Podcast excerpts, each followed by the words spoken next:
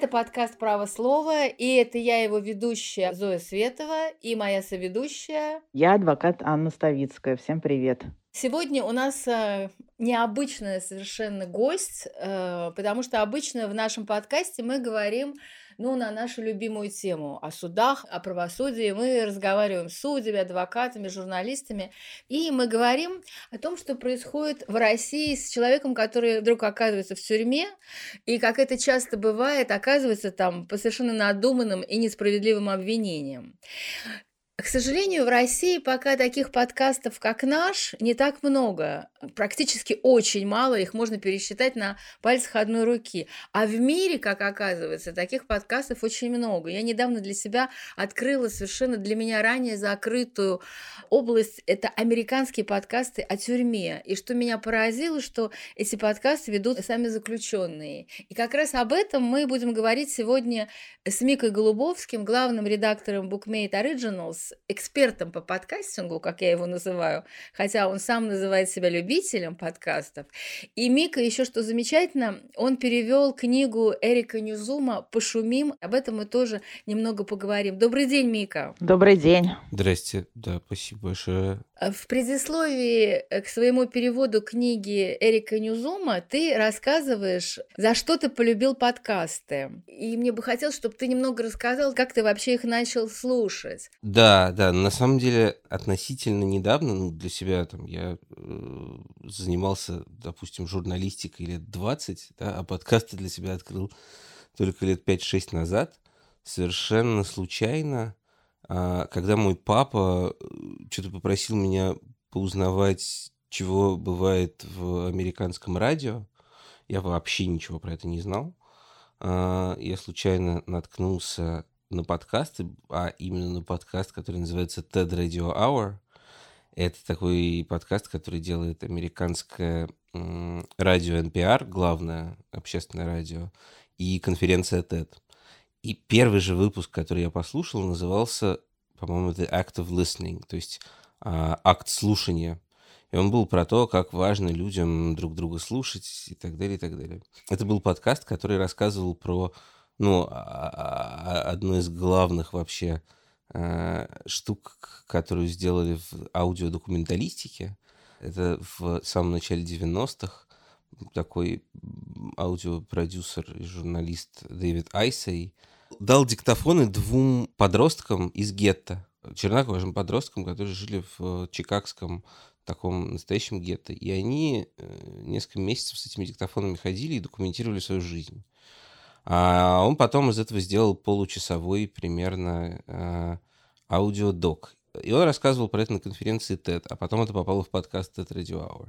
И это на меня произвело колоссальное совершенно впечатление. Я стал слушать и подкасты, и документальное аудио как подорванный совершенно с тех пор.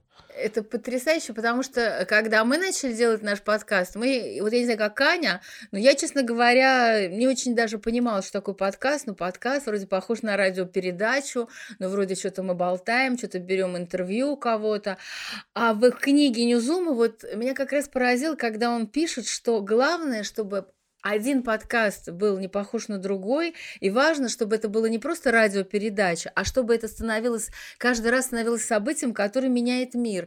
Как ты считаешь, может ли подкаст вообще изменить мир, но может ли он как-то изменить чью-то судьбу? Да, безусловно, может. Ну, как и любая журналистика, на самом деле, да. Если, ну, если говорить о документальных подкастах, о документальном аудио, есть целый ряд примеров того, как это происходило, от довольно, ну, таких, как бы, с одной стороны, частных, с другой стороны, очень важных для общества. Например, есть вот подкаст Ear Hustle, который делают в калифорнийской тюрьме Сан-Квентина, который как бы... Да-да-да, вот как раз, как раз мы сейчас об этом поговорим. Аня хотела тебя об этом спросить. Да, он просто да, тематически еще очень вам близок, поэтому... Мы тоже вот об этом узнали. Мы услышали в медиазоне, э, этот есть подкаст «Голос зоны». Да, Анька, давай. А, ну, да, уже как бы э, начали говорить а, об этой теме. Вот мы услышали недавно, что существует такой подкаст «Медиазона. Голос зоны», и в нем участвовал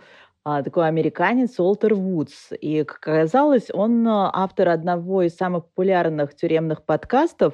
А этот самый Уолтер Вудс, он осужден на пожизненный срок и за, кажется, за убийство. И недавно, благодаря, можно сказать, этому подкасту, вышел на свободу. Его помиловал губернатор этот губернатор, он подписал 108 указов о помиловании в ноябре 2018 года. И вот Вудсу посвящено одно из самых длинных обоснований.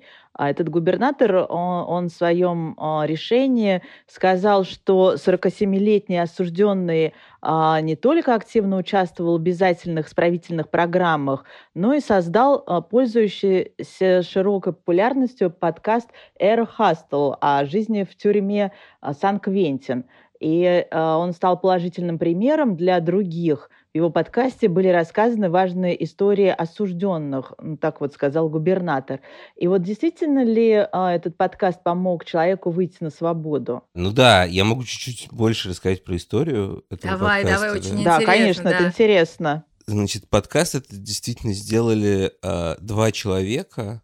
Эрлен Вудс, заключенный, который к тому времени, как начали записывать, этот подкаст, он сидел в тюрьме Сен-Квентин 20 с лишним лет.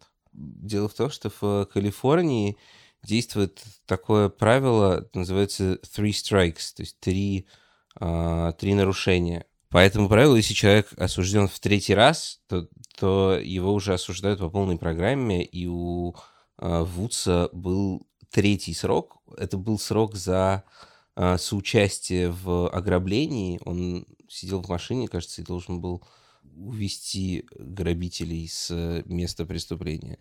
И несмотря на то, что относительно как бы легкое правонарушение, ему дали за него несколько, то ли несколько десятков лет, то ли уже пожизненное, потому что это было Пожизненно, да. да, потому что, э, ну вот как написано у этого губернатора, он совершил покушение на ограбление с отягчающими обстоятельствами. Этими отягчающими обстоятельствами были как раз вот э, несколько предыдущих сроков. Да, да, да. А, ну, получается, что он не за убийство сидел, это мы Нет. ошиблись. Он... Но да. тут как бы так написано, что еще с использованием оружия. Но в любом случае, как вы пояснили, а, у них там в Калифорнии даже при таких обстоятельствах можно, получается, сесть на пожизненно. Да, да, да. Да, я, насколько понимаю, там даже, э, ну, как бы никто не применял оружие, только угрожали.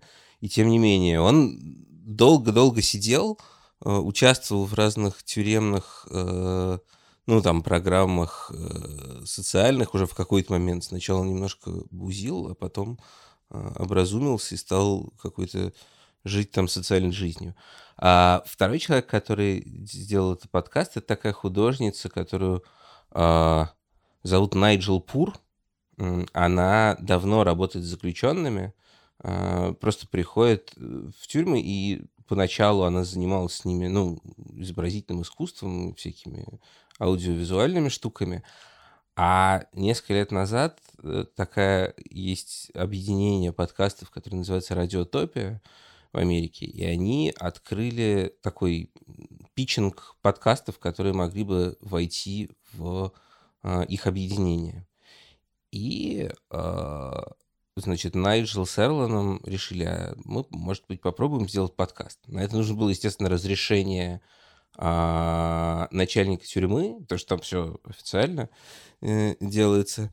И они пошли, попросили разрешения, поскольку никто не верил, что у них что-нибудь получится. Они хотели сделать подкаст про то, как устроена жизнь внутри, в тюрьме. А, на примере, соответственно, Сен-Квентина. Поскольку никто особо не верил, что у них получится, им сказали, ну, давайте, попробуйте. А дальше они этот конкурс, в котором было несколько сотен заявок, они его выиграли. А, ну и тут уже как бы отступать было а, поздно. А, тюремной администрации пришлось согласиться. И класс, вот класс. уже да, пятый год а, выходит подкаст Ear Hustle. А, его поначалу ввели вот Эрлан и Найджел. А, и он устроен как такой, ну, довольно сложный, это сложный, довольно нарративный подкаст. Они берут интервью у э, заключенных, которые сидят в тюрьме Сен-Квентин. Каждый выпуск посвящен какой-то теме одной, да, например, там, сокамерники, и дальше истории э, всякие мощные про сокамерников, как вообще, каково это долго находиться в замкнутом пространстве с каким-то да, посторонним человеком, а каково это, когда вдруг этим человеком оказывается твой брат, а, потому что его тоже сажают и он попадает с тобой в одну камеру. Очень-очень крутые истории. Вот на третий год действительно а, губернатор Калифорнии помиловал Эрлана Вудс, и он вышел, кажется, в общей сложности он отсидел 27 лет, включая предыдущие свои, э, значит, сроки. Эрлан вышел... А сколько ему лет, кстати, Ну вот ему знаете? под 50, кажется. Да, Он- молодой. Он вышел два года назад, 30 ноября 2018 года. Я где-то прочла, там написано, впервые за два десятилетия он приготовил сам себе яичницу с беконом и узнал, что люди ходят по улицам, склонив головы, потому что они все время слушают смартфоны. А когда он сел 27 лет назад, да, этих смартфонов еще не было. Да, да, да, нет, там дальше началась у них интересная довольно история, потому что э, Эрлан стал делать а, выпуски про то, как люди выходят из тюрьмы и что с ними происходит дальше, как они адаптируются, а, про родственников заключенных, которые, значит, как им а, они справляются с тем, что их близкие попали в тюрьму. А у подкаста появился еще один ведущий, который заключенный, чтобы можно было продолжать как бы рассказывать истории изнутри тюрьмы Сен-Квентин. Вот, так что теперь там чуть-чуть более сложная структура.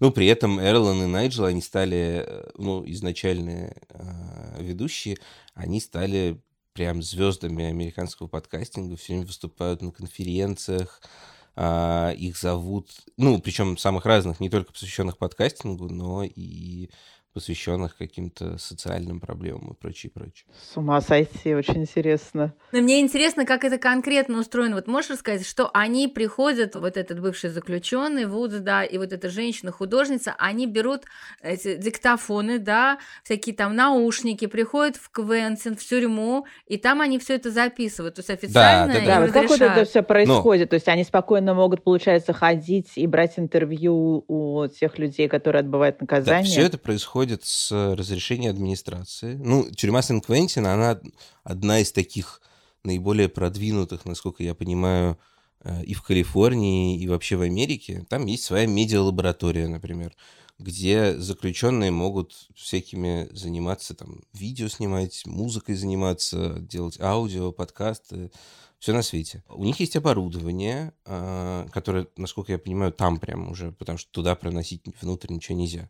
Э, Закупленное оборудование, и э, когда Найджел, э, вот художница, приходит, и они вместе с ведущим Эрланом или вот новый э, ведущий у него кличка Нью-Йорк, значит, либо раньше с Эрландом, а а теперь с Нью-Йорком, они, э, ну, идут, скажем, в тюремный двор, и там записывают интервью с заключенным. Естественно, все это происходит под контролем администрации. В конце каждого выпуска главный пиарщик тюрьмы, то есть специалист по связям с общественностью, как, как так он называется, офицер, офицер, да, по связям с общественностью, э, говорит, что вот, меня зовут лейтенант Уильямс, кажется, э, я послушал и разрешаю, э, значит, выпустить эту серию подкаста Hustle. Ни разу А, за всю понятно. историю Тоже зве- звезда Немножко, в своем да, да, роде. ни разу, кажется, за всю историю подкаста он ничего не отцензурировал, но просто нужно им слушать, чтобы в первую очередь главное это личные данные людей и опасность, которую их разглашение может представлять и для заключенных, и для их родственников а, на воле. Вот главное, о чем они заботятся, это вот, ну, та- такие вещи, а не не столько э, как бы, рассказы про то, что происходит в тюрьме, потому что там темы самые-самые разные, да. Например, про то, как заключенные держат домашних животных, что, в принципе, запрещено, но иногда на это смотрят сквозь пальцы. Или про то, как устроено свидание, да, и какие там есть э, обходные, значит, маневры, чтобы уединиться немножечко с близкими, когда они приходят. Вот. То есть темы там супер разные. Прям как какая-то планета Да, другая. но Да. нет, да. При этом иногда, иногда тюрьму переводят на режим локдауна. То есть все, все контакты с внешним миром прерываются. Иногда это может продолжаться несколько недель. И из-за этого прямо посреди сезона бывали у них паузы, там, не знаю, на 3-4 недели, и они, Найджел рассказывал, простите, друзья, э, Сент-Квентин, значит, на локдауне, в карантине, поэтому мы не можем монтировать новые выпуски и записывать новый материал. Я хочу, чтобы мы сейчас послушали маленький кусочек из эпизода «Снова заблокирован», который был записан 18 марта 2020 года. Это как раз было во время пандемии карантина, когда вся тюрьма закрыта, и заключенные остаются в камерах 24 часа в сутки. И вот там э, в этом подкасте, я так понимаю, что они рассказывают, что переживают люди, как они чуть ли не до самоубийства доходят, когда они вот в, в, в одиночках оказываются. Вот. И, но, естественно, мы не будем слушать весь подкаст, только кусочек, и именно там, где они поют. Потому что, что меня еще поразило, что, по-моему, в каждом подкасте обязательно есть какой-то арестант, который поет. И у них там они, у них гитары, наверное, электрические, я не знаю, но очень красивая музыка. All right, let's go, let's go. Count time, count time, let's go.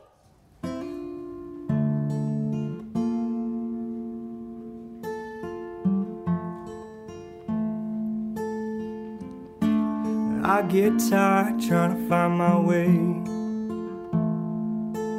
On this lockdown, I'm a prisoner of my mind and myself so far away. The years drag on so slow that it hurts.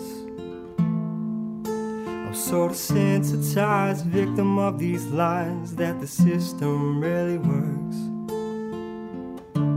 sad that the truth behind these words is something they may never know. If they can't see you, then they can't free you, and you remain a ghost. Just keep us locked away into the public eye, everything's alright. But even they would have something to say, they could look inside.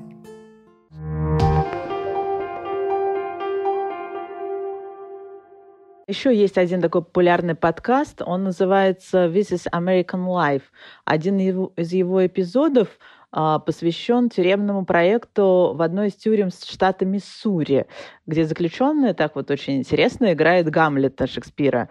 Один из заключенных играет Гамлета и вспоминает о своем преступлении, о том, что он так вот на секундочку застрелил двух человек и оставил их умирать, а другой, который играет Горацио, говорит о том, что происходит с человеком, который, в принципе, оказывается в тюрьме.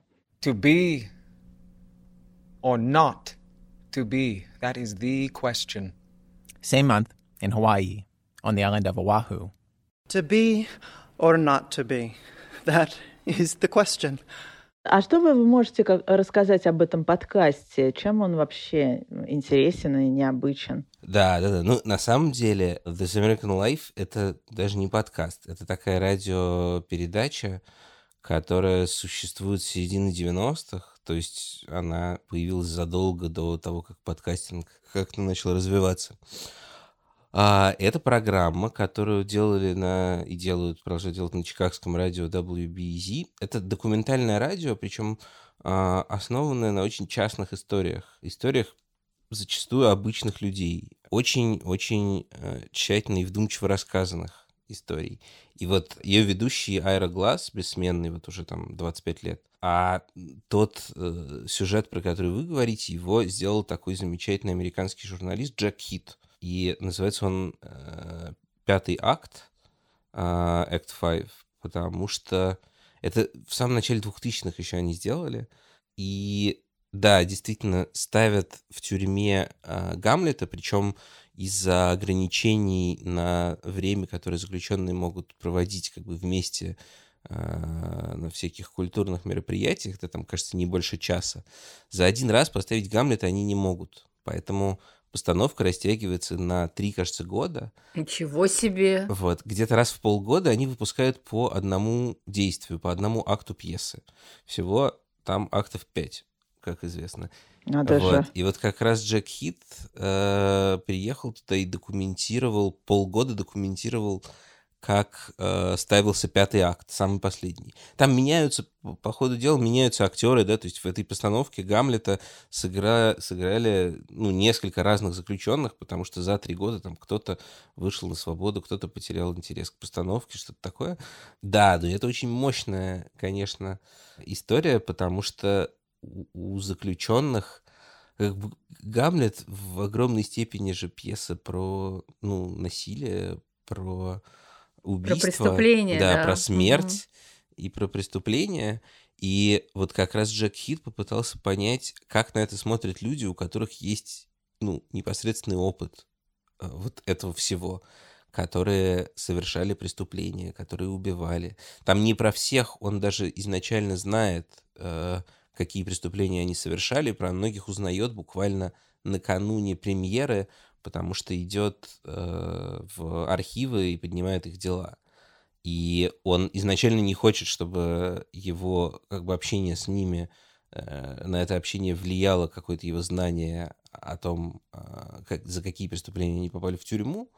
Но когда уже доходит дело до премьеры, он решает все-таки это выяснить. Ну и там про кого-то выясняет, даже не проговаривает это вслух, но выясняет довольно страшные вещи. В общем, ну и в результате, получается, это примерно часовой такой аудиодок, который слушается, конечно, на одном дыхании совершенно. Интересно. Потрясающе. Меня вообще поразило, когда я стала ну, чуть-чуть листать, искать, в интернете про эти подкасты тюремные. Мне поразило, как их много, какие они раз, разнообразные.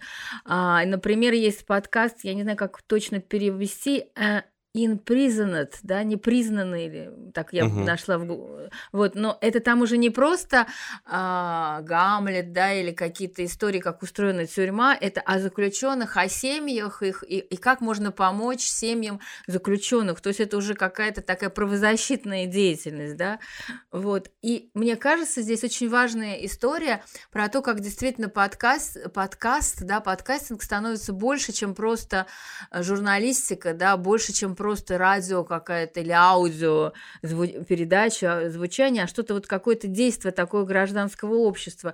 И это действительно, Мик, там настолько популярны эти подкасты, что их слушают? Или их слушают только люди, которые как-то вовлечены э, в тюрьму, да, то есть те, которые сидят в тюрьме, их родственники, или это просто люди обычные тоже слушают эти подкасты, не знаешь? А, ну, если говорить именно о специализированных подкастах, да, у них, наверное, не безумно широкая аудитория, хотя она есть.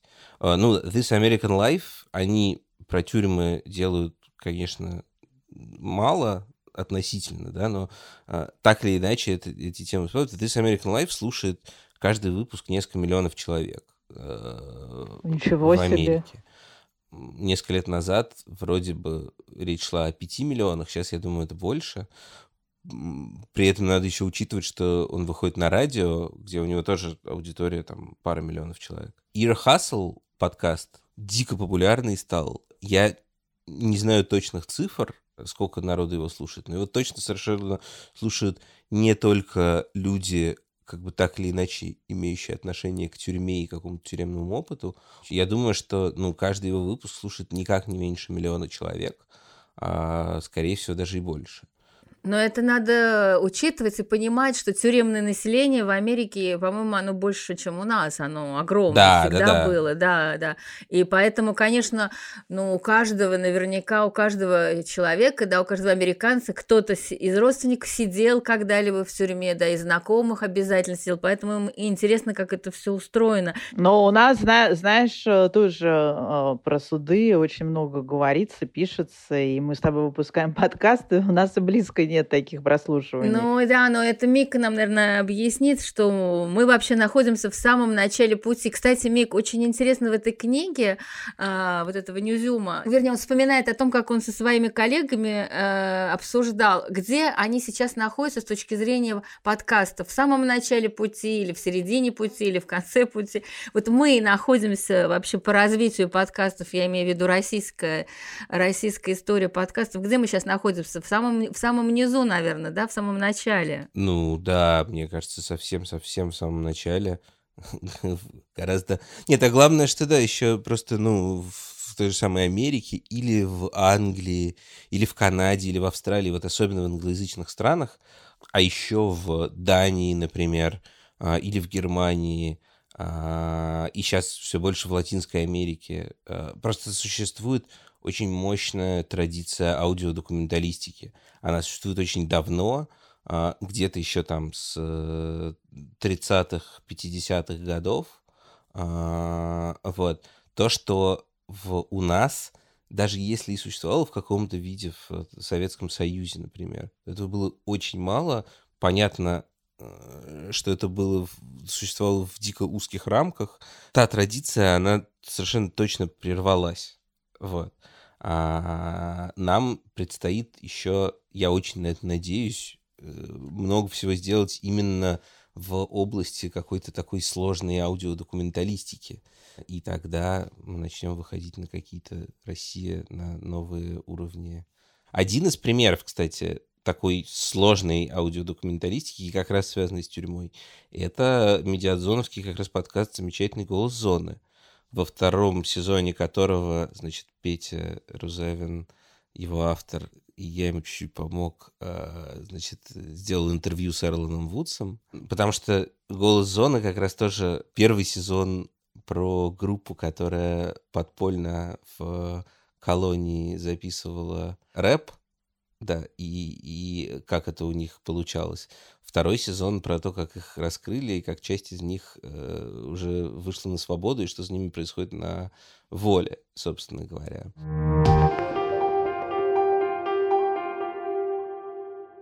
Как вы думаете, возможно ли у нас в российских э, колониях, да, в СИЗО, я думаю, менее возможно в колониях, вот повторить этот успех э, вот этого подкаста, да, потому что ведь у нас были несколько лет назад были такие опыты, когда э, заключенные в одной женской колонии, они там, где женщины, да, они снимали мультфильмы, к ним какие-то режиссеры, по-моему, приходили. Был тюремный театр, да, когда известный режиссер, я сейчас не помню кто, он ставил спектакли там. Ну, известная история театра ДОК, когда они приезжали в женскую колонию. Сейчас это все прекратилось, потому что сейчас а, тюрьма закрывается постепенно, да, хотя у нас на словах они говорят, что они открыты, там члены общественно-наблюдательной комиссии ходят, но вот такого, э, что ли, культурного такой, культурной такой программы в тюрьмах не бывает. Но мне кажется, что здесь очень важное воспитательное значение, потому что если губернатор губернатор Калифорнии, да, освободил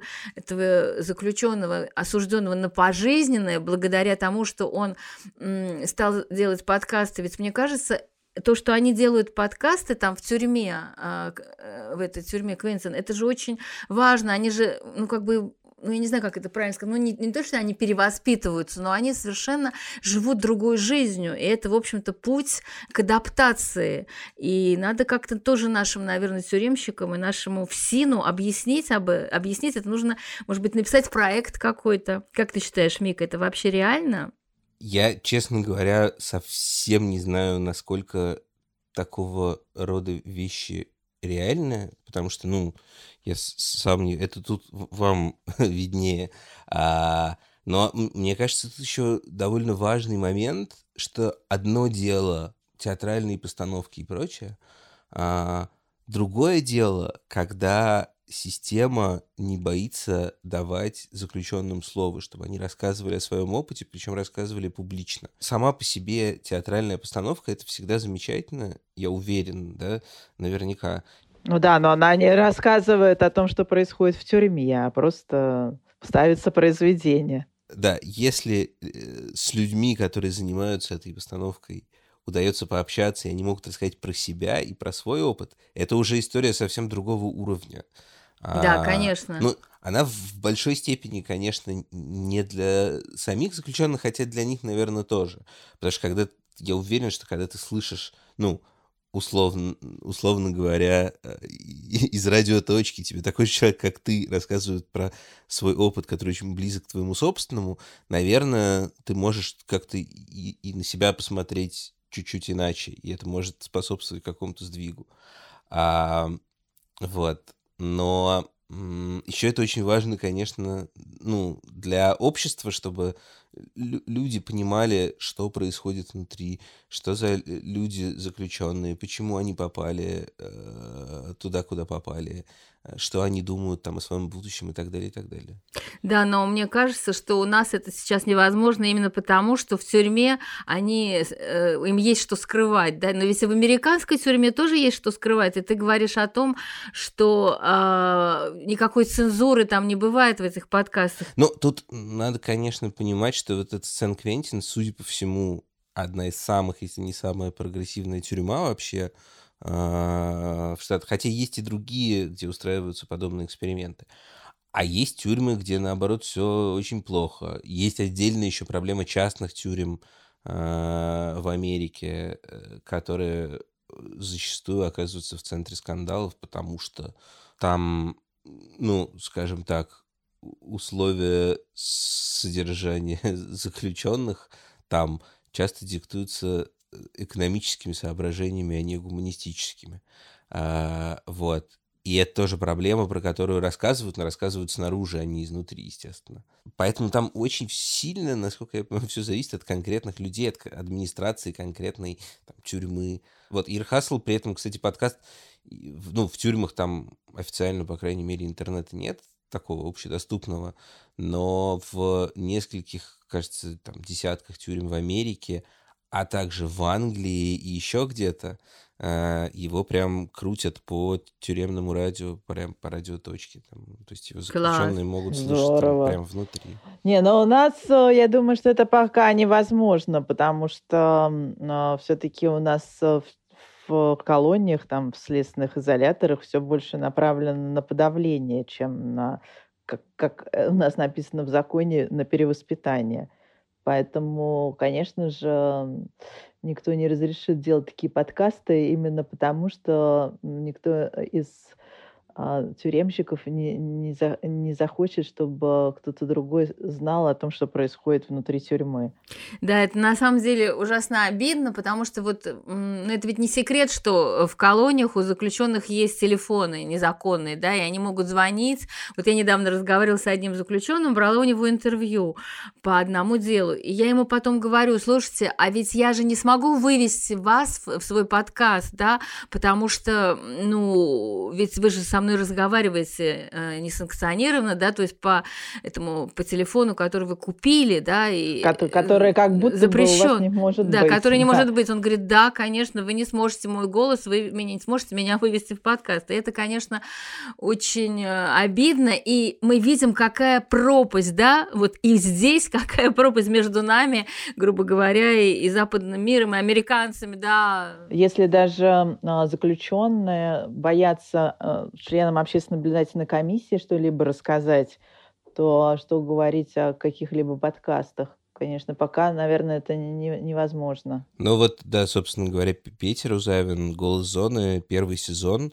они записывали подпольно. А, ну, группа была анонимная, никто, они старались всячески сохранить в тайне имена вот ребят, которые делали. Да, но чтобы потом не было последствий. Да, но это практически невозможно, да, их, наверное, рассекретили же, ты же сказал, что их рассекретили. Их рассекретили, да? но их рассекретили не из-за подкаста, а из-за того, что кто-то кто из блатных их слил.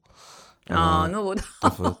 Да, это, в общем, опасно. Еще лучше. Потому что можно очень сильно, э, как говорится, залететь, да, из-за из этого, и потом будут всякие неприятности в тюрьме. В общем, это все, конечно, очень сложно, но мы будем надеяться на то, что наступит такой момент, и у нас тоже э, в российских колониях будут свои подкасты, и, может быть, какой-то российский губернатор помилует какого-то заключенного из-за того, что он э, будет вести подкасты, или, может быть, вообще подкаст поможет да, какому-то человеку освободиться. Я смотрела американский фильм, я сейчас забыла такой сериал, где журналистка э, ведет подкаст, и она там рассказывает э, тоже об, об одном человеке, о котором, о котором она ранее писала, что он совершил убийство, а потом она понимает, она к нему едет, она понимает, что он невиновен. И вот благодаря ее подкасту его освобождают. И это именно то, с чего мы начали, Миг, да, о том, что подкаст – это такая история, которая не просто для удовольствия, да, или для чего-то, для какого-то там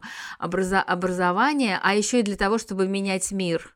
Вот, и давайте будем надеяться, что наши подкасты российские тоже будут менять ситуацию в жизни конкретных людей. Да, было бы очень круто. Хотелось бы верить. Да, и это был подкаст «Право слова». Мы говорили с, с Микой Голубовским, главным редактором э, Bookmate Originals. Ну, я считаю, что все таки одним из главных специалистов э, по, э, по подкастингу в России. И мы говорили об американских тюремных подкастах в надежде, что и у нас в России когда-нибудь такие появятся. Вот.